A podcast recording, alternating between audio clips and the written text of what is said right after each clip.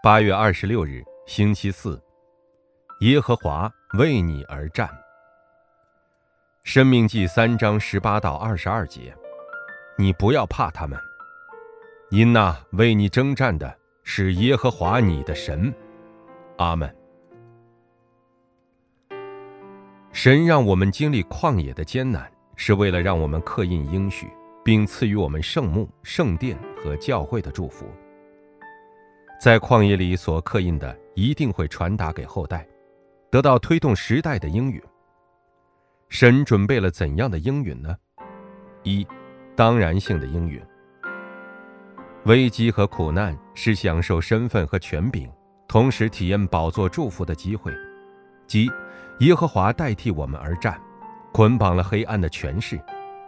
这时无论在哪里都能享受胜利的5个确信，安静地改变一切的9个流向，提前看到的62个一生的应允，以及教会的现场。二、必然性和绝对性的应允。看圣经会发现，神击败了巴珊王，却让摩西无法渡过约旦河进入迦南。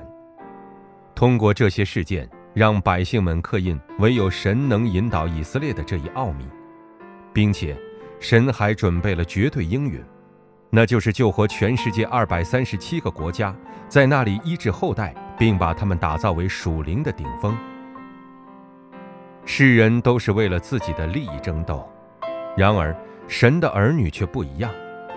要记住，我们的征战是已经得胜的征战，是能拯救世界和人们的征战。